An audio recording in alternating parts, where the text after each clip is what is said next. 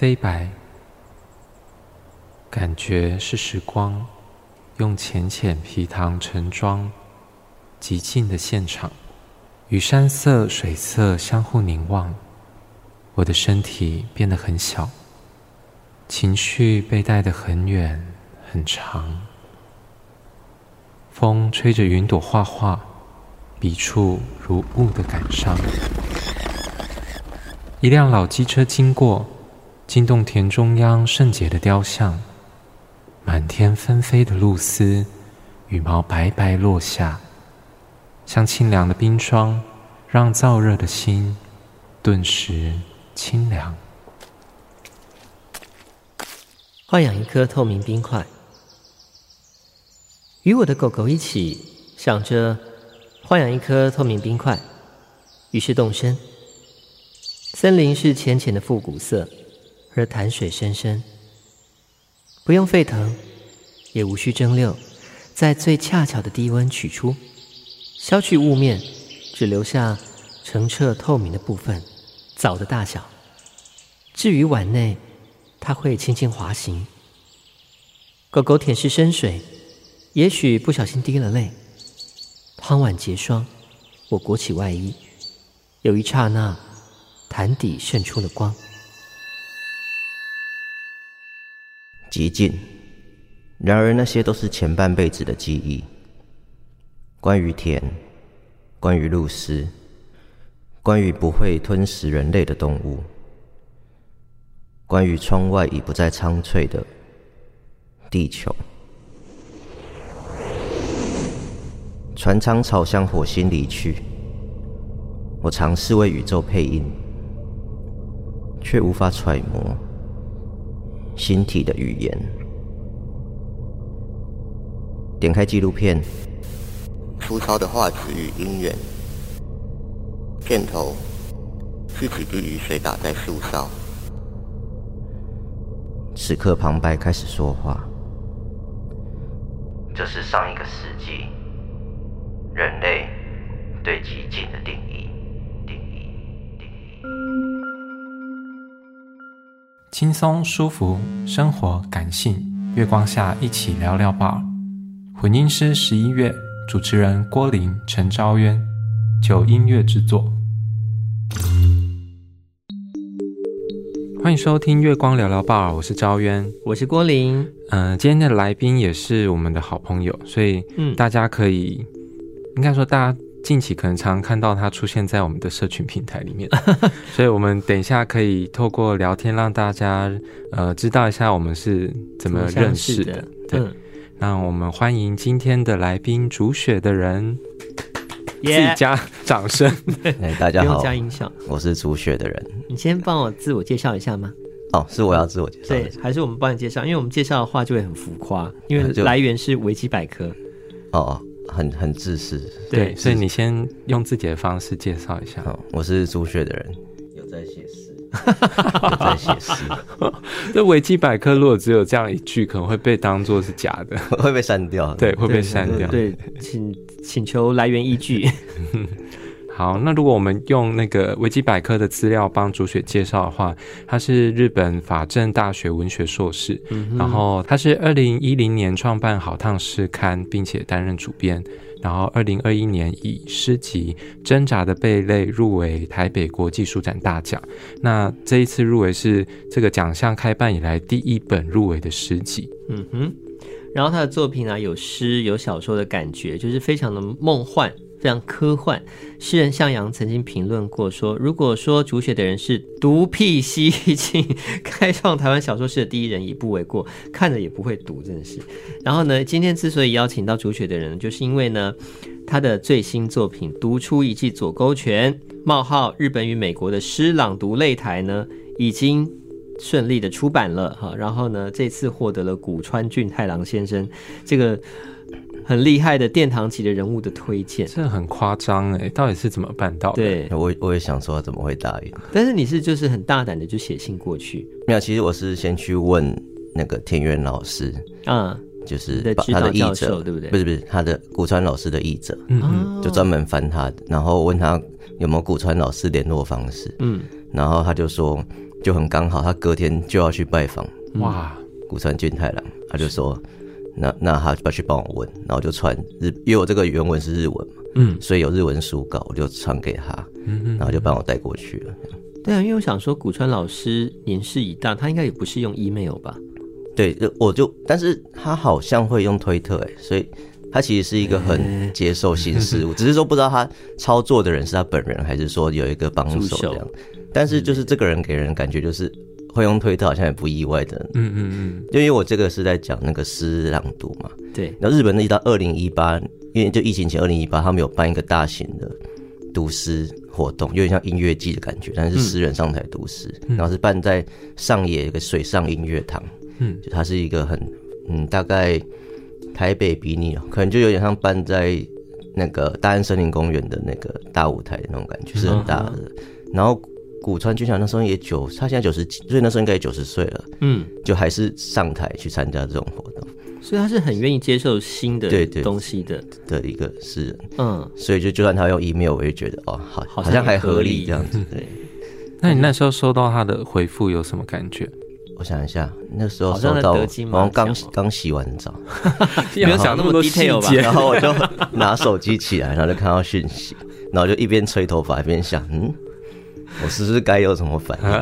然后就说：“哎、欸，好像好像还蛮不得了的这样子。嗯”然后就觉得，而且我觉得真的是，可能就是只有这次机会。因为如果真的是，如果是师级去请他推荐，那可能就会比较严苛一点。嗯，也可能，比如第一个是，光是把中文诗要翻成日文这件事就很难。对，那第二个是就是。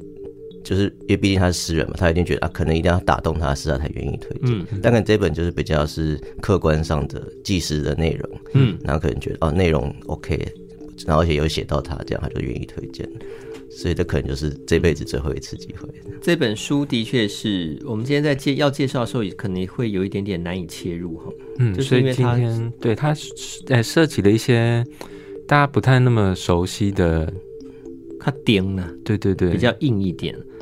然后刚刚有听到一个重点，就是你那时候写这一本书的时候是用日文去书写，是不是？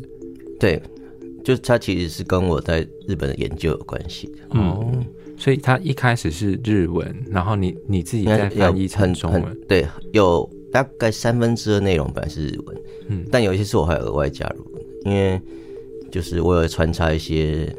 纪实过程的一些散文，那一些就是直接用中文写。嗯嗯，那想请你稍微帮我们介绍一下，你那时候去日本研究了什么东西，所以诞生了这本书。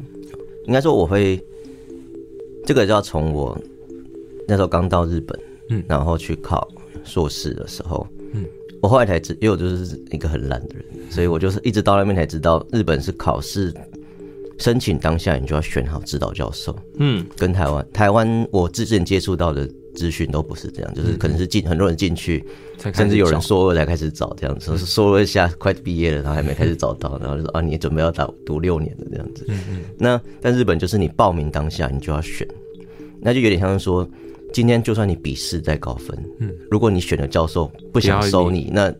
你就是再厉害也没有用。然后我据我所知，欧洲很多国家也是这样。嗯，只是我原本没有认知到日本也是这样，所以我就等于是报名当下才在那边。哎，啊不行啊，我要找一个指导教授，我要找谁这样？但是我研究多随性啊，研究计划已经写好了，你知道，就是就最后看到表格的哎，奇怪，怎么有一栏指导教授这样？嗯嗯嗯。那我就去，我那一开始也是研究计划是在写，哎，就是写诗的。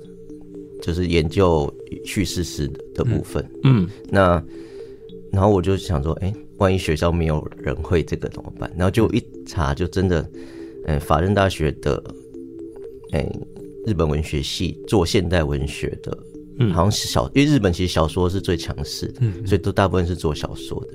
那就就刚好找到，哎、欸，有一位他是教创作。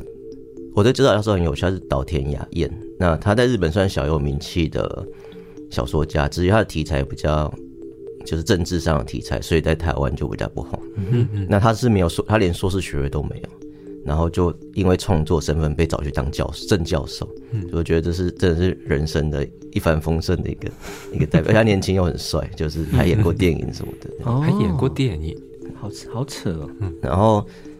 所以我就看，哎、欸，那这个教授感觉可以是可以有可能接受研究计划的人，嗯嗯，然后我就写他，然后我就顺利录取了，嗯，那后来我就去，因为然后我就才开始去查这个教授的资料，就是都已经手丢资料丢出去了，开始查。那你也算是蛮一帆风顺的，他也是很幸运的人，对啊。然后结果就查到说他是，我就就看资料嘛，说哦，好好拿过什么奖，得出过什么书，OK，就大概看，就看到有个什么诗拳击卫冕。冠军哦，这样子，然后我就想说这是这什么这什么鬼东西？那个时候才看，就是完全看到第一次听到，还有想说是斗殴还是什么？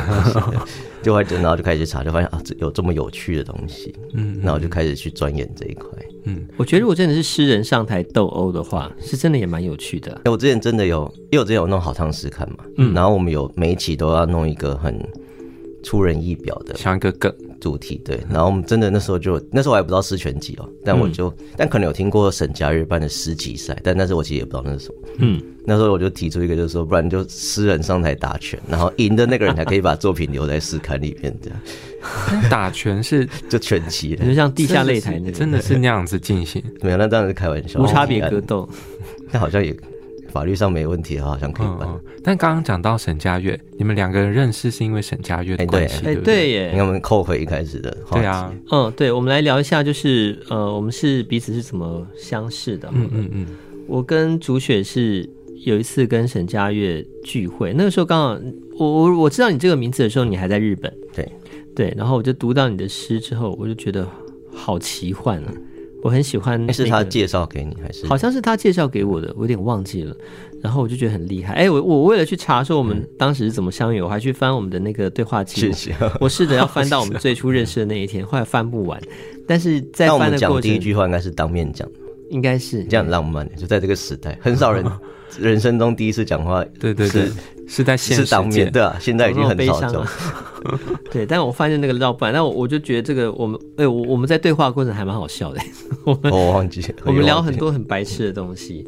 然后当时就是得知我们彼此对都是有在做诗的，呃，不只是平面上这件事情，嗯，把它做新的媒材转换，所以就开始认识了彼此。嗯嗯嗯，我会开始做媒材转换，应该也是受到我开始钻研这一块的影响。嗯，不然其实我之前，我之前我书里也有写到，我之前是很。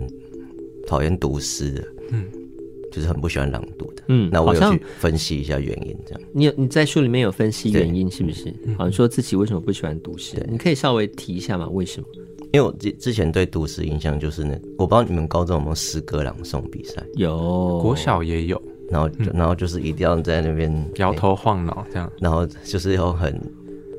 要佶屈熬牙嘛？还是别 别扭的声音？对，他会用一种就是我们想象中，我我我自己把它称为那个民国美学。对对对，他他应该是跟党国文化是有多少有关系的。嗯嗯，对。那其实我后来去看，就是其日本明治时代，嗯，他们有一群诗人也有办读诗会，也是像这样子的读诗，然后也是这样读。因为但那时候因为他们还在摸索要怎么去读现代诗这样，然后。就很很有趣，那个那个研究很早，应应该是有点忘记那本书什么时候出，在一九三几年的书，嗯，然后我去找到这样，然后他说还有听，他还有留听众回馈，很像 Google 评论这样，嗯、听众回馈是现场的人听就那个研究，对对对，然后他就说。哦应该是说那个作者去查阅那时候的资料，所以是更早资料留听众朋友。对，他就说我根本听不懂台上在讲什么，他们 他们好像只是在陶醉在自己的声音的那种。诗人很容易陶醉在自己的。然后我就觉得我们以前那种诗歌朗诵也是那种，嗯嗯，然后朗诵者哇，好像皱着眉头，然后好像是，但我觉得那个。这个状态更多时候啊，是在诗人认为这样子的表演方式是一种表演，嗯，但实际上诗人可能也没有真的沉浸在诗的内容或是形式里，然后底下人也觉得说，哦，好像这应该是一种表演形式，于是我就试着去享受看看，但其实这两方都并没有达到很良好的的沟通效果。哎，我觉得我想那个很好的比喻是，我们的电影还有戏剧，嗯，都是从一个很。夸张式的演出演变到现在走自然的演出那种，自然。就以我们去看以前像卓别林那个时代的电影，就是还是会有很滑稽、很夸张的。但是现在电影就不会走这个。或舞台剧也是啊，像莎士比亚时期，到后来现在契科夫开始有这种比较写实的剧的产生。所以就是我们才会，就是人类反而是从就是这种先浮夸，浮夸才开始会走向一个自然。对，然觉得朗读就是就是这个过程，后来的这个自然，我是开始研究这一块，还是慢慢去理解说，哦，读诗其实未必要像嗯前面那样子浮夸。对你某个东西开启了你一个新的感官可能，所以你就开始去研究诗还有什么的玩法。对对。哦，所以好烫诗刊后来从平面到二点五次元，直到现在变成这个 Podcast 的形式，就是你在尝试的这个过程嘛。那二点五次元是哪一方面？二点五就是 Podcast 啊，因为你它也不是完成的三、嗯、完全的三次元嘛。嗯、但 Podcast 提出做 Podcast 还有一位诗人是若思若梦，他是也、嗯、也是好像很早期的成员。而且一开始他跟我提这件事，嗯，然后刚他那时候可能也不知道我在就是考察诗擂台，嗯。嗯，只是说就刚好我就想到，哎、欸，就是可以可以用这一招，嗯，所以这也不是完全是我想到的。啊。嗯但也算是很早期就有发现到诗，它是有不可能、有不同的可能的，对不对？那现在说好像在做 Podcast，它其实是一个征稿的模式，对不对？对，那可以帮我们介绍一下啊？就是你可以录一首诗自己读，其实你不一定要读自己作品，嗯，但任何人都可以吗？但是就是会有因为恐怕著作权问题，所以你还是所以你读别人，因为他如果直接投读别人作品投过来，有有蛮多人是这样的，但我们就不知道他有没有取得。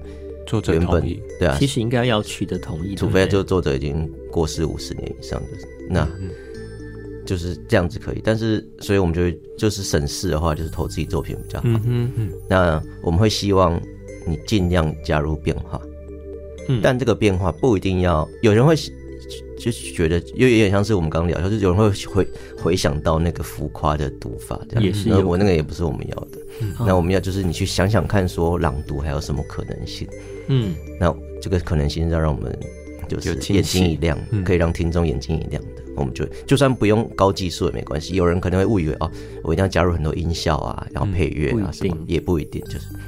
只要你敢玩，然后敢去创造就可以。了。我我就举例一个是，嗯，我目前征稿最喜欢的作品，嗯，这一首叫做，还是周震汉写的，嗯，石块裂隙。石块裂隙的裂隙，分裂的裂，空隙的隙，嗯，裂隙。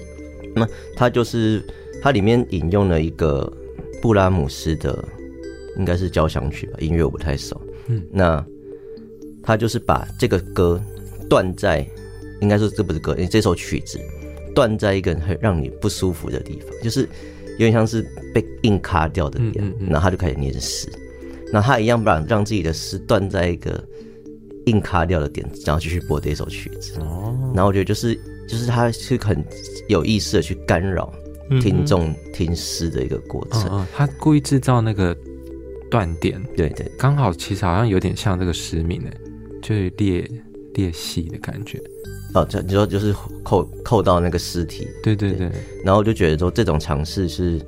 就是一般我们可能也觉得读诗要让人舒服，那也许未必，有些有个不同的玩法这样子。那它是没有很高的技术，这个其实应该是用免费的剪辑软体就能做到。嗯，但他这个想法就是让我们觉得，哦，这就是我们要的这样。了解，而不一定是说要加入很多高技术的音效啊那种。就是它不一定是要让。听者觉得是舒服的，他是可以有各种创意的。他其实刻意的去让听众觉得不舒服，那也是一种可能性。就也有人，也许有人这样反而舒服，这样哦，这也是有可能的啦。嗯嗯嗯，因为这样才符合。又有考察这个诗擂台，他有很多是应该是上台的很多，他并不是专业的诗人，嗯，他就是一个所谓素人写作者这样。嗯，但他就是这个活动的初衷。本质就是说，希望任何人都可以上台发声。嗯，所以反而这种不需不需要利用高技术却能达到新效果的作品，嗯，才是最符合比较会容易得到你们的青睐，对不对？对，了解。而且我觉得你你们好烫试看是给很丰厚的奖金，哎，就是相，因为我们觉得录音很辛苦，而且在录音的当下，甚至那个投稿者是不知道这首诗会被用的。嗯嗯嗯。那如果没有被用。讲直接点，可能就白录了啊！因为如果今天我是投稿诗刊，我被退稿，那我再投另外一家就好。嗯，但是目前我在收录音档，应该只有好烫，只有好烫而已。所以他今天如果录完，结果被我们退稿，那等于没有机会再发表，就是他可能未来就是很很少机会发表。了解，所以我们就会觉得那稿费要给高一点。嗯，所以欢迎大家，如果对朗读或诗的声音诠释有有兴趣的话，也可以自己玩看看，然后投稿到好烫的，就直接先把月光聊聊按暂停，然后去 搜搜寻就有没有必要就有好烫时刻按暂停，但是欢迎抖内。到底是怎样？嗯，好，那我们继续延伸这刚才的这个话题，就是那在你收的这么多这么多的投稿之中呢，有没有觉得比较同质性过高的类型，或是比较不喜对你来说会比较听腻的那种风格？嗯、第一个就是就是很其实真的百分之七八十都还是在用我们刚刚提到那种上个上个时代当过所谓当国式的嗯嗯。表演方式，那那种基本上你诗写再好，我们都不会想用。哦，所以说其实内容并不是很重要，反而内容也蛮重要，只是说那件事的扣分的扣太多分。但哎、欸，但是我们有一首反而我们就不讲名字，因为真有一首反而是故意反效果，嗯，我们就放了一个非常非常。就是那种上一辈的读法，是。就是连内容都很上一辈，嗯，那大家可以自己去哦，但反而产生了一个效果，就是就是另外一个极端，这样、嗯、就是有点像是在看博物馆的那个古董的那种感觉。嗯、对，你走进去发现就是，哎、欸，大家都是这样，但怎么会有一个东西特别突出？现在你在当当代艺术馆里面放了一个什么什么一一九五几年的花盆的那种感觉，突然就会觉得特别突兀在那里哦，好有趣哦！因为我们审稿都是投票的，所以然后我我是没有那时候没有想到这一点，所以没有选那一首。嗯，但他就他莫名其妙就过了那个票数。那我想大家应该是用这个想法。有一个人有一个编辑有确切讲出来说，我反而因为这样，我想让想让他就刊登他的。嗯，了解。但这样子的诶，声音跟诗之间的作品，他们应该是相辅相成的嘛？所以我觉得应该是。我想问的是说，是不是有一些文字比较适合做声音诠释，有些反而比较难？对，这一定的，因为尤其中文很多同音异义字，嗯嗯，所以其实、啊、其实日文也蛮多的，嗯。那我那时候我在弄诗朗读擂台的时候，嗯，也有去问，那他们很多人是上台之前会去改作品，嗯，让它变得比较好被听懂，嗯嗯，所以应该说朗，我觉得朗读的。标准跟所谓活字书面诗的标准就会是不一样的，是不一样的。所以我在日本观察到很多他的活跃朗读舞台的诗人，他未甚至可能是没出过诗集，嗯，但他可能在那个圈子里非常有知名度。对，那很多有出诗集的，他也不会上，不一定会上台，但重叠的还是不少。像古古城经常就是重叠的一个最有名的例子。还有我们上次提到的那位平田俊子老师啊，她也是。她是女诗人，对，然后她也得过冠军，对不对？她对，她就是我指导教授上一届的冠军。冠军他们其实就是他诗选集每一届只会找两个参赛者，嗯，然后都是很有名的哦。那所以只会应该说精确点讲叫优胜，嗯，只是日文的日文的就是 champion，嗯，所以就是要可以翻冠军。但翻冠军就好像会误以为说啊，是一经过好几轮的厮杀之后出来。对对对对，我一开始以为以为是这样。嗯，我以为他就是一堆诗人，然后大家就开始，然后像那个就真的像拳击赛那样子。对，但是美国原本的规则是这样没错，所以最近这几年日本办的又回到是数人参赛，然后经过好几轮的对决，最后才有冠军。所以它的赛制也是不太每年都会改变。那个诗选集是第一个引进日本的。一位日本诗人，他自己想到的，那他有去改美国的规则。嗯，那你实际去参加过吗？这个诗选之类的？因为毕竟日文，我不觉得日自己的日语能力有厉害到那个程度。但其实外国人他如果有自己的表演方式的话，其实也未必不可我，我看过一个中东的参赛者，嗯嗯，但他那个不是参赛，他是有时候会办 open mic，嗯，就是大家都可以上去，但是并不会有胜负之分。哦，那。我就看有看过一个种，他就穿着他的国家的服装上去，但他日文很好，应该是住了十几二十年。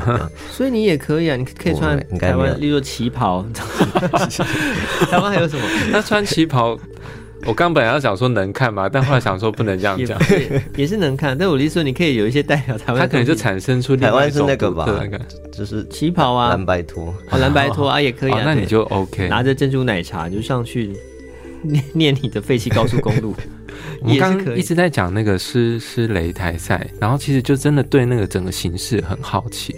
然后除了讲到刚刚在舞台上发生的事情，你那时候去看，它是一个需要买票进场的空间吗？对，都是要买票的。然后观众是多的。哎，没有，因为那时候这就是就会回到一个最根本的问题，就是我那时候碰到疫情。哦，那。因为我决定要做这件写这本书的时候，还就二零一九二零二零年初，刚好就是完全真的是疫情前夕。那、嗯、我先去美国看，嗯，那时候疫情还没开始，但是亚洲已经开始，嗯。那美美国，但我觉得美国应该，因为那时候我去见一些朋台湾台湾的朋友在住美国，嗯、然后有一位就是他就说他有点感冒。嗯，然后本来隔天还要去博物馆，他突然说：“哦，我突然发烧。”现在回想起来，说根本就是嘛，应该就是中了。那时候美国还还没爆发疫情，但是后来爆发完全不意外。对，所以那个时候你就没有呃参加到日本的室内台。然后那时候因为日本那时候就后来就开始发生钻，我讲钻石公主号大概是几月？但就是我那时候觉得日本不太乐观，所以我我本来是要直接从纽约飞回东京，嗯，我就改飞台北，嗯。结果是正确的选择。一回台北没多久，日本就宣布封城，嗯，然后学校也都线上授课，嗯、所以完全没关系。嗯，那当然这些活动也都停摆。嗯嗯，那一直到二零二一年底才开始，终于有现场活动，但是是梅花座。嗯嗯，就是那应该是有梅花，以梅花座来说是有坐满的。嗯，但就人还是很少。了解。然后观众他们也是主要那里就是叫大家不要可以拍手。但不要喝彩，因为你的喝彩就是有飞沫，口沫，口沫横飞的，所以就变现场就是一个很安静的状态。哦，那那样应该氛围会跟原本的形式差很多。对，所以我就不知道原本是多嗨这样子。而且你知道，身为表演者，在台上如果底下很冷静，会很干呢，而且又看不到他们表情。对啊，又戴口罩，他一还除了戴口罩，还发那个塑胶面罩。哦，那个是很像那个大型生化是化工事件的，这是你最喜欢的，就很科技末日的感觉。其实我们不讨厌那个状态。嗯，只是说就是对于考察这件事有点影响。所以你这本书其实不容易耶，就是你经历了那么严峻的时代，你还可以写出日本跟美国的诗朗读的的这个经验。而且我这本是有拿文化哎国艺会创作补助，所以你必须得在期限内写完，嗯、对不对？但然后那时候我就拿到，我就发文说。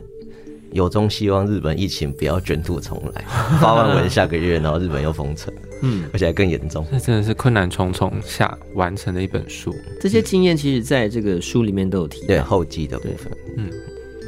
然后你去参加了很多，包含在我在这个四至一这里，我有看到你去参加了中原中野的朗读，那个是线上的。哦，线上的朗读，但那个我非常想，我觉得那个那一篇是我嗯整本书我自己最喜欢的一篇。我们可以聊聊看嘛？当时是怎么样的状况？那时候是我在隔离，在台湾刚回日本，在日哦，在日本隔离，但日本隔离其实很没有那个隔离的感觉。对，就是我那时候还预约防疫计程车，我就是如临大敌那样子。就我一下机场就看到一堆人自自己在那边拦计程车这样。哦，所以根本不需要。对，然后我就想说，哎，而且防疫机还比较贵。嗯，然后就，但我就还是上，就都预约了嘛，就上车，然后就给一包零食，说哦，原来我多花钱是为了这个零食。然后，但环境就是很干净，很舒舒服啊。然后司机也很很感觉就是西装，但日本西基本的司机都是西装笔挺的。嗯。然后就经过我隔离饭店在浅草，嗯，就想到住十四天，所以特别挑了一个可以看到晴空的，嗯，风景比较好的。但是你现在是在讲隔离的。旅游嘛，对不对？听起来不是旅游，他要去隔离，但他把他安排的很好，把他弄得很很高规耶。然后经过浅草，哎，你们你那时候有去浅草？有去过浅草。然后他有一条居酒屋街，嗯，就是大家会坐在外面吃，因为那个时候，因为我回去就是疫情要和缓了嘛，所以就开放了，然后就很热闹。然后司机就一边开一边说：“哎，你在那边隔离不错哎，晚上也可以出来吃居酒屋。”然后就说：“但我隔离不要出来比较好吧。”然后车上就沉默了五秒，司机就说：“哎，对，你在隔离，不要出来比较好。”所以他们其实 他们完全没有意识到这件事。对对，他们好像没有觉得出来吃东西有什么不对。当时的日本防疫意识有这么的浅吗？就他们，我觉得他们没有很那么在意这件事。应该是说他们无法想象，真的把自己就是强制人民关在一个。不过那后来呢？你你是在你说晚上的时候？参加他的朗读会吗？哦，那个是线上嗯，他就因为那时候就是现场活动都还没恢复举办的一个状态下，嗯、那他们就现在开始尝，也没有尝试，他们一直以来都有在举办这种线上的读诗会。那可能因为防疫情关系，所以那天就非常多人，就可能那些很久不能上台，但是他们是同一群人，嗯，就是跟平常会上台的诗人都是一起，然后就真的很从。我有点忘记详细时间，书里面有写，嗯，大概就是晚晚餐时段一直进行到凌晨四五点，哇哇，啊，一直都有人，是马拉松的状态，马拉松的朗读，然后都读同一首诗，然后大家用各种各用各自的方法去读同一首诗，就短短短的一首中原中野的诗，然后可以讲那么久，可以讲那么久，很厉害，那真的是各种，又有人用唱的，嗯，有人可能用饶舌般的，嗯嗯，有人用有一个还有一个诗人印象印象深刻，是他读之前还说，等一下。我要进入中野模式，什么意思？然后主持人就说：“好，那我就可能要钢弹神灵附体。” 然后主持人主持人还说：“OK，好，那我们等你进入中野模式。”然后他开始在那边吸气吐气这样。然后这个主持人就说：“你进入中野模式了吗？”他说：“我现在是中野了。”他有点像是鸡同附身的，对对对对，那种降价，对，要请各种。哎，就是听那个你也不会。因为现场有时候如果万一真的太无聊就很累，但是在房线上听就是可以一边做自己的事，嗯嗯，然后就听到有趣的再去瞄一下，然后又隔离，然后就一边吃那个 Uber Eats，让我们打广告去，然后一边听到外面是晴空塔。你说有人是你书上写说有人是搭配吉他，对，啊有人唱歌，对，有人唱歌，然后还有人边读边哭，啊对，有有有边读边哭，是吧？很嗨，也就是大家都同读同一首诗，都读同一首诗。我其实很难想象同一首诗有这么多的诠释方式，对，这是好玩的地方。嗯，就是就是一同样的文字可以有这么多变化。对，在声音或表演上，表演上可以有这么多变化。嗯，那他们就办很多，后面他们甚至不只是诗，他们也有办三岛由纪附近格式，嗯，然后截取一段。大家去读，针对某一个主题哦，这好棒哦！嗯，你可以慢慢看。对，我觉得我们可以有机会来玩玩看呢。对啊，因为如果这样子，他主持到凌晨四五，因为台湾可能没那么多人。我们可以轮流主持，但是大家就是，哎，那他们真的是两个主持人从头到到尾，超厉害的。但主持人主要是串场，对不对？对，他不用，他自己一开始有示范啊，但就是中间就是，但要你要很会接话，嗯，就是像。你听到那个有人要进入中野模式，你不能说哈，你要你要说 OK 好，就是 哪里有我们等你进入，对对对，他也要很进入状况，对对，他马上可以意识到要引导，对对，这个人在干嘛？我觉得我们之后可以月光聊聊 bar 跟好烫诗刊，我们来联合做一个，例如说年末的这个什么不间断读诗会，就类似像这样子的玩法，作为尾牙，我觉得蛮好玩的。嗯，对啊，我刚刚想到一个想到一个问题是。嗯、呃，我之前因为今天要访问这个室擂台嘛，然后我有稍微在 YouTube 查了一下这个这个形式，然后发现国外他们他们好像会做一圈，然后轮流一个一个上台讲。你说像圆桌一样，那都每个比比赛的规则都不太一样。嗯，哦，我知道我刚刚想要讲什么。我觉得刚刚听起来这个表演模式跟他真的很。音乐的感觉，因为就有点像很多 live house，他们会有 open jam 的时段，嗯嗯、所以大家就是当天你看台上的乐手在表演，嗯、那你想要加入，你也可以马上加入。那因为如果正规比赛，毕竟有最后是有胜负，可能为了公平起见是没有，你不能随便上台。嗯嗯。但是如果是那种没有胜负的，就 open mic 比赛应该是可以。嗯、然后像沈佳悦他们办的世集赛。有书的后面有写到，就是东华其实有办过，嗯，只是说就是可能台湾熟知这个的不多，所以小规模都比较小。那沈佳悦他是他们那一群是非常嗯鼓励乱入的，嗯嗯，就是如果今天有人读到一半，你可以去把文本拿抓走也没打断，对对对，就是他们是鼓励做这件事的。嗯、那我觉得就是不同的赛制，不同玩法。但如果是正规，因为法国还有个世界杯，嗯嗯，所以这个是有一个正规赛制的。那正规赛制应该是不能。你不能去上台干扰别人，嗯，他就是有一个，毕竟还是要选出一个优胜这样，他就有很严谨的规矩，会比较严。然后可能优胜者他还是会立作领到奖金啊，对对对，有有钱的问题这样。我刚刚用一个最粗浅的方式理解这东西，它其实有点像歌唱比赛的模式这样，所以对，它就是是的。但这个东西，因为真的要追溯的话，因为其实。我我还没有很严谨考察，但是就我手边的资料，其实饶舌是从诗演变过去的。当然中间可能不止有很多个支流源源头这样。那诗是是街头演说，赌跟赌诗是其中一个，所以甚至你不要说他们是诶歌唱比赛或是饶舌 battle 的始祖，嗯，只是说后面的东音乐跟音乐当然个人更更容易普及，所以现在我们熟知的都是 rapper 或是音歌唱比赛，嗯，但是读诗才是最早的，嗯嗯主线这样子。那我有一个好奇的点哈，就是就你这样观察的话，因为像我们现在如果想象饶舌的那种 battle 跟诗擂台来相较之下的话，我想象中的饶舌 battle 他们是比较充满愤世嫉俗能量的，然后可能会彼此去 diss 彼此。他们会有这样子的的内容。那诗擂台呢？我们以前在读诗的形想象中都会比较温和，然后比较平静。但室擂台他们会有攻击对方的这种东西在吗？哎、欸，这就是也是有很多的。第一，美国就是非常愤世嫉俗。嗯哼，因为美国我之前去看，可能我刚好遇到那个黑人历史月。嗯，Black History Month 吧，就是在讲，就是大家会比较关注种族问题的一个月份。嗯，所以我去看了比赛，真的几乎都是有色人种上台，嗯，那都是在大百分之九十都是控诉种族的内容，议题性比较高。对，但就算不是这个月份，就是就我所得到资料，就是确实美国政治性的，就这个国家就问题比较多嘛，所以 美国政治性的问题就的内容就非常多。那当然。念的人就会非常愤世嫉俗，了解。但那时候看，我就也会很担心，说那这个东西，你不太可能搬到台湾。对啊，就是台湾只有两个状况，一个是没人愿意上台，嗯，一个是上台之后那个不同立场的人开始打架，嗯，就是这两个。但后来我去日本看之后，是日本是完全不同的状态，嗯，他们就可能会弄一些比较自嘲的。就也比较符合日本的文化，就是自嘲，或者甚至有搞笑的一些内容，以不伤害到别人为原则的。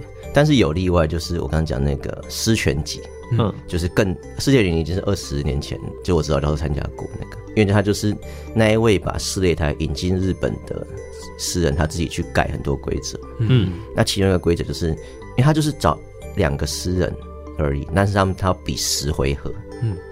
就是各要至少要读十首诗，嗯，那通常比如第二回合的时候，诗人 A 就会去 diss 刚刚诗人 B 的念的内容，哦，但是马上再创造吗？对，等于是要临临场发挥，嗯，那这个就是有回到那个 diss 的，刚刚你说饶舌那个 diss，嗯，我刚刚说到 diss 这个画面，我不知道为什么我就想到周星驰，为什么？因为他我忘记是在哪个电影，他们他们就有就是。某一个人讲了一长串，然后另外一个人要用跟他相对的句子。哦、对对对，有那天那个我在发这个新书文的时候，另外一个作家林树全唐墨、嗯、他也有在下面填。但王力那部片叫什么？不就是唐伯虎点秋香吗？哦，对对对，唐伯虎点秋香。对啊，你很熟哎。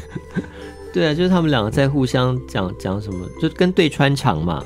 对，就是用这个角度来看，就是。日本那种 diss 那个诗类诗拳击 diss 的那个做法，反而是有点比较像东方本来就有的东西。嗯，就是吟诗作对之外，他们有一些你自己即兴即兴，然后也去对对方的内容做挑战，这样子。其实。对啊，那如果这样想的话，那在《红楼梦》里面的海棠诗社，他们其实，在吟诗作对的时候，其实用的也是类似的方式，就互相可能要么就是针对某个主题在讲，要么就是针对上一个人的呃所写的诗再下去做 diss。嗯嗯，所以这其实哦，原来是可以源自于很多。对啊，今天第一次把这些东西串在一起想，而且因为如果你可以很快的反应。你想讲的内容，然后它又符合某个格律，或是它的叙述方式又很出色的话，那代表你的文采真的很好。嗯，就诗选集那时候更讲，可能就是临场反应。嗯嗯嗯。那我我里面访谈也有写，我访问我指导教授，嗯，他说他特别穿了一个米开朗基罗大卫像的围裙。然后是在意大利的路边的花车嘛，然后他就一上，他先穿外套，然后一上台就把外套脱掉，这样子秀出那个大卫像的肌肉，然后就说，然后就问老师说，那你你要你这样干嘛？他说没有，就是想要削弱对方的气势。哇，那这真的很拳击，人家就很像拳击上台。对对对对，会先就做一些逞凶斗狠的表情，先吓吓对方这样。但那个诗拳击就是后来就开始比较没人视为的，哦，就视为了。对，现在的诗擂台就是。大家各读各的，比较不会有，因为有时候是三个人竞赛，有时候，嗯嗯，那可能也比较但听起来都蛮好玩的。因为如果说像那个诗全集，好像还有一点点表演的性质，对，对不对？舞台效果也蛮重要的，以及他们针对对手所修改的留下来的那些作品，其实到最后都会变成很经典的。对，有一些是就是这首已经有很有名的作品，嗯，像古川。古川有参赛过嘛？那他作品一定是大家都知道，嗯、那可能就针对里面去用你戏虐版的，嗯，来读这样子。对啊，大家都知道，那就会很有趣哎。嗯嗯，嗯对，他留下了一个不同的异色版的作品，是越讲就觉得好像可以玩玩看，感觉台湾好像一直都可以玩，对。嗯、但是就目前，因为诗风气一直都没有到很盛行，然后就教育部现在还在推广那个那个诗朗读。这件事情，所以我就觉得教育部有在推广，可能不是教育部吧，我也不晓得。就是每年都还是有持续的在举办什么全国中学的，然后但就是我们一开始提到的对诗朗读的那种比赛，然后就可以看到很多高中的学生，就他们会挑一首诗，可能是大部分都还是现代诗啦，嗯、然后开始去上台展演。可是因为展演的形式有一点点不够百花齐放，嗯、就大家都是大概同样的类型。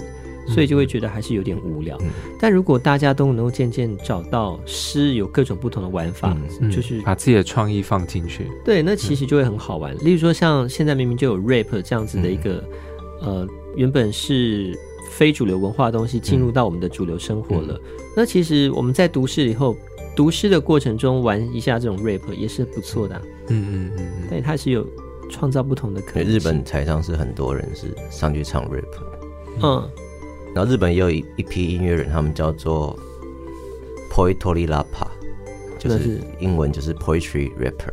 我觉得他是他也是用 rap 来唱，但他会强调自己跟一般饶舌歌手不一样，是他的歌词是比较像是诗，嗯，但可能未必有些人可能不太像，但是至少他们是以这个为目标，嗯，嗯，而不像一般我们对饶舌认知，可能就是要去挑战社会或者批判社会的那样内容。哎、嗯，但是你找到像这样子的。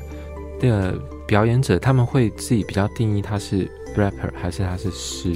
大部分还是诗诗人，或是就是，我觉得更精确讲，可能朗读诗人吧。嗯，哦，今天听到一个喜欢的身份，朗读诗人，就，就是很多人他是专精在朗读这一块，嗯，嗯，不一定有出资本，不一定有出资本诗，不一定有出，也不一定需要，或嗯，或者他就是自己印印开心，嗯嗯嗯，就是他们他们文学还有同人市集，嗯嗯。就是真的是一个大市集，但大家是去卖自己印的诗，手作诗，然后是每年都会办这样。嗯嗯。其实台湾这几年也那种小智的市集也很盛行，但是还没有文学专门。对对对，大家好像都以设计或图像为主，因为这个就比较好卖。对对，看起来就比较好吸引目光。那我认识很多就是去在上擂台的。那些诗人，他们都是很多是在那个场合认识，互相认识。嗯嗯嗯，真的好有趣哦。那我们现在把那个焦点把它回到台湾来好了，嗯、我们来聊聊看，就是你在美国跟日本看到这么多的诗展演相关经验之后，你再回到台湾之后，你会有什么特别的期许，或你发现台湾有什么不同的潜力吗？稍微聊聊看你最近的一些相关展演经验。期许就是就是希望可以办，嗯，然后。还有你刚刚说我们可以弄那个不间断年末，那我觉得都可以尝试看。我觉得就是大家对读诗的可能想象还太贫乏，嗯，所以就大家赶快去买这本书来看就知道。哦，很会。那我觉得就是当大家知道说哦，读诗可以有不同玩法之后，大家可能就可以更愿意去投入。对，这还蛮重要。我们一定是有这个资源的。嗯，我记得有一次台北诗歌节也有做诗朗读的直播。然后我印象很深刻的是小令，他就是标标念的大悲咒，还是什么？这个这个是让大家都非常吓到的。但我觉得这就是好好玩的地方，对，就是你不用，你不会不会预想到他会来念这个东西。所以他这件事情是，就连我没有到现场去，然后我都从大家口中说，你知道吗？就是有人在那边念大悲 咒，他是念心经还是大悲咒？不但 好像心经啦，念心经，但就怎么会在那个场合念那个事？对，那念那个内容，他就做了一种突破。他其实也是一种小小的讽刺，对对，对，就是你说，好啊，我们大家想要来听读诗，然后我们还不晓得那个我们到底来听读诗是为了听什么？是你是为了听内容，还是为了听形式？嗯、那我现在做一件事情给你看，好，我来读心经，你从这里面得到了什么内容还是形式？而且他还有一点很厉害，是他没有填，对。他没有，他是超级顺畅，他是一口气念完，嗯，中间完全没有，他也没有把它当搞笑，他就是好，没有，他超级认真，然后他就一坐下来就，对对对，怎么怎么这样，这真的是太酷了，超酷的，对，到底在就是，我觉得他就挑战了某种某种我们想象中的读诗的一个边界，嗯，对他其实我们我们在读《心经》的时候，你又何尝不是读诗呢？嗯嗯嗯，对。那如果今天说我们高中生他们在上台做诗展演的时候，因为今天大家还是用那种。说刚刚说党国美学的表演方式来读《心经》的话，那又是另外一种玩法了。哎，那好像蛮有趣的。对，好像又很有趣了。应该被记过。对，就是其实有各种的可能性啦，就是必须我们大家不停的去冲撞吧，才有机会去看到它的美好。嗯嗯嗯，对啊。所以你说希望台湾可以办，那我们就我们就来办吧。对，我新书发表应该也会办一场小的。啊、哦，但是就是可能就前面一个小时发表会，然后后面办一场，嗯，但是就是也可以再办一个大型的这样。好，没问题，非常期待。对，嗯，好，那再来就是我们聊一下，就是你回到台湾之后啊，呃，回到你自己个人的身份好了，因为你的日本年轻学者这个特质很鲜明，然后就是想要比较。艺人的方式在问说：“你担心未来自己被定型吗？” 那我我其我其实没有觉得自己，嗯，这个特质很像，就是我自己一听到，哎、欸，应该说熟知日本的年轻，嗯，就如果是严格定义学者，应该是要在学校里面做研究的，嗯，你你是在学校做研究不是不是吗？但是教授或是啊，或是说博士，哦、你，觉你觉得学者是这样？那如果是。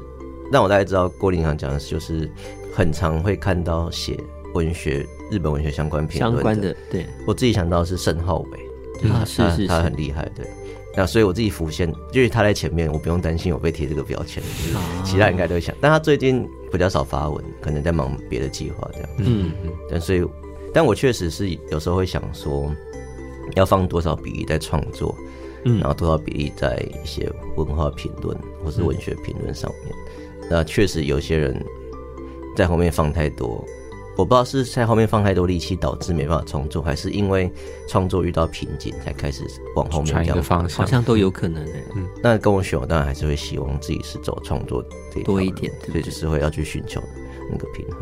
对，但是你现在创作的量，就是创作的速度很慢，对不对？一直都很慢。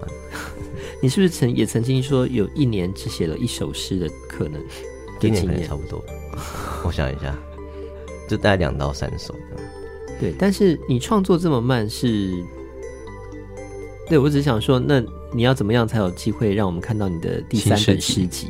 应该就二零二六吧。真的这样还 OK，刚好七年一本。二零二六是你你自己心中给的一个时间点，看进度也差不多。哦，哎，我第一本二零二一二，第二本二零一九。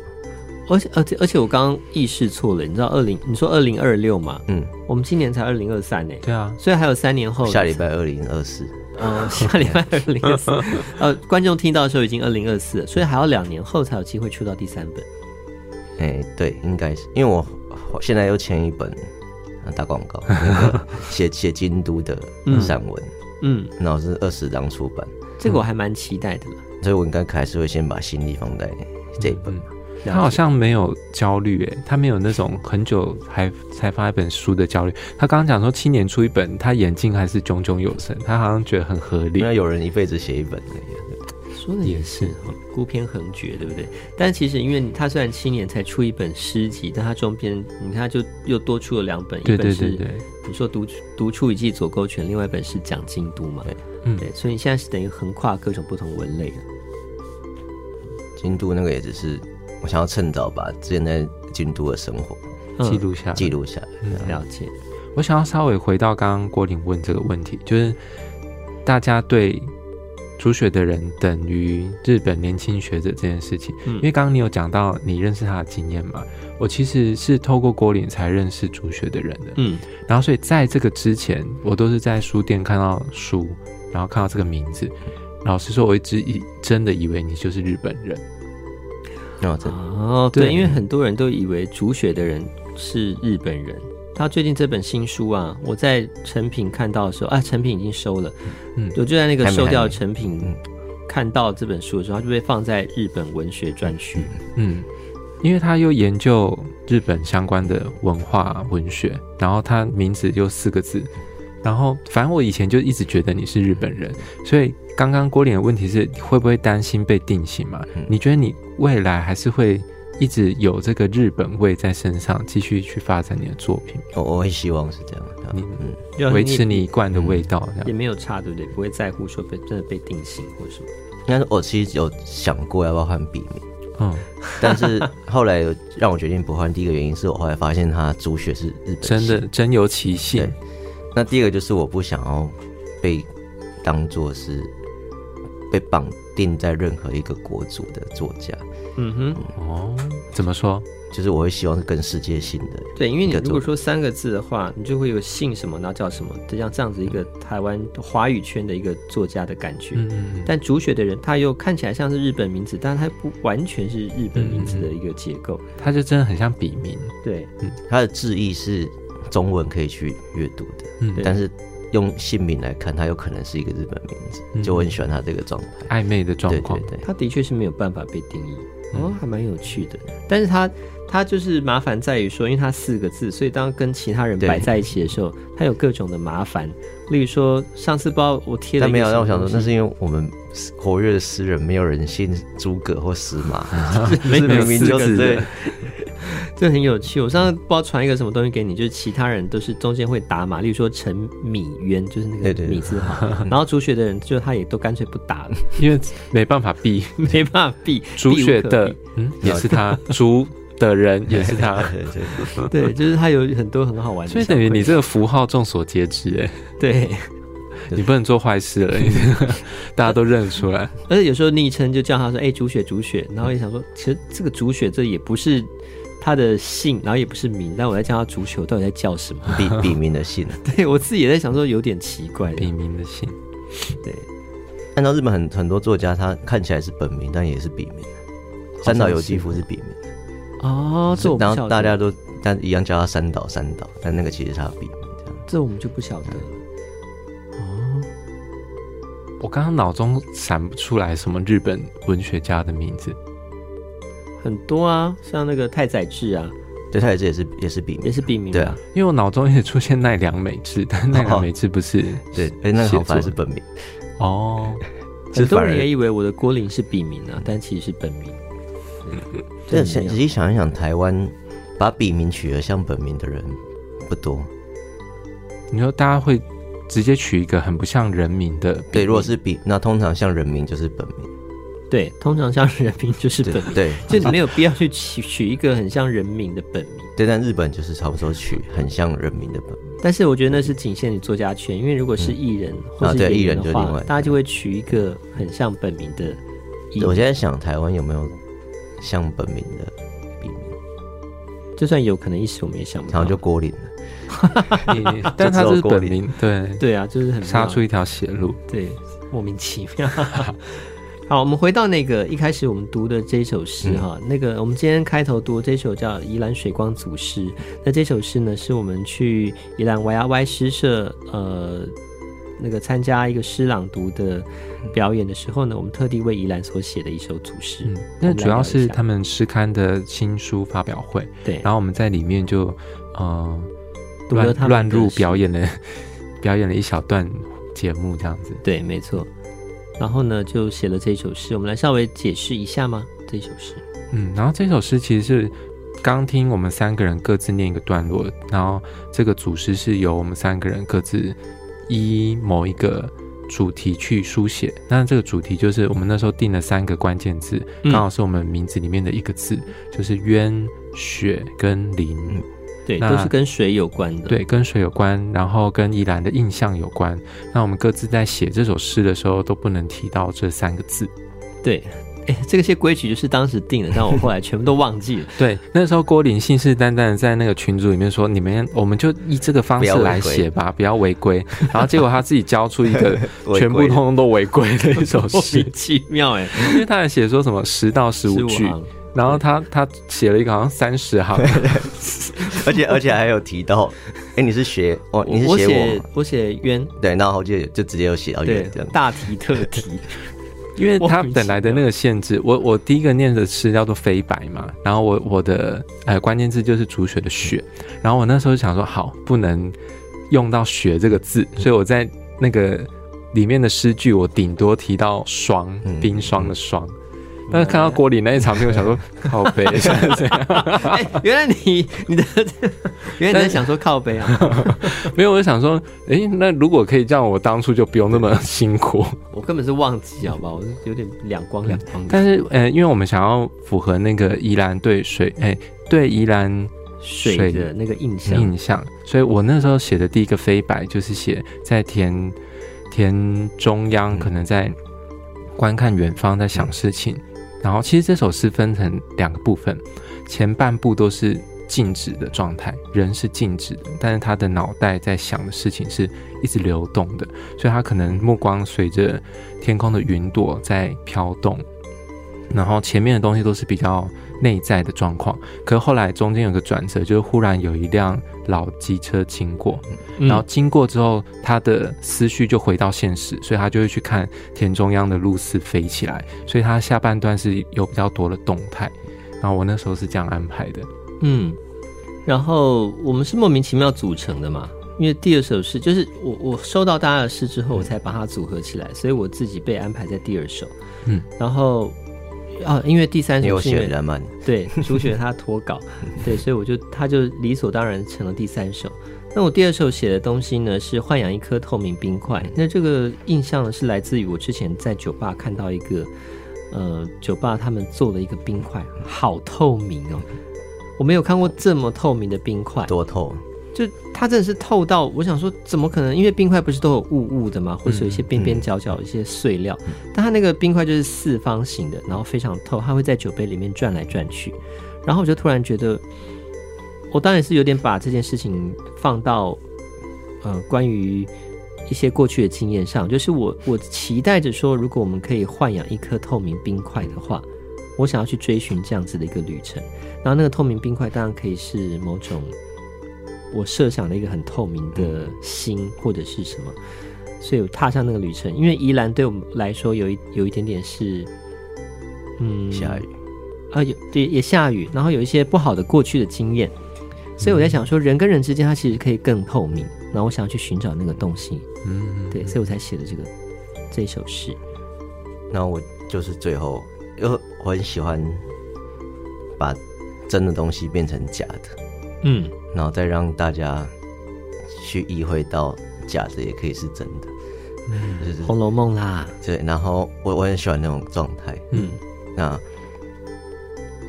所以我就把你们两个的诗就突然变成了一个人，他只是在太空中看一部纪录片，嗯嗯。那郭林的林，我就是就是雨林嘛，就是所以我就弄一个雨水的来 sus 烧，嗯。但是对于这个在正在太空船看着已经。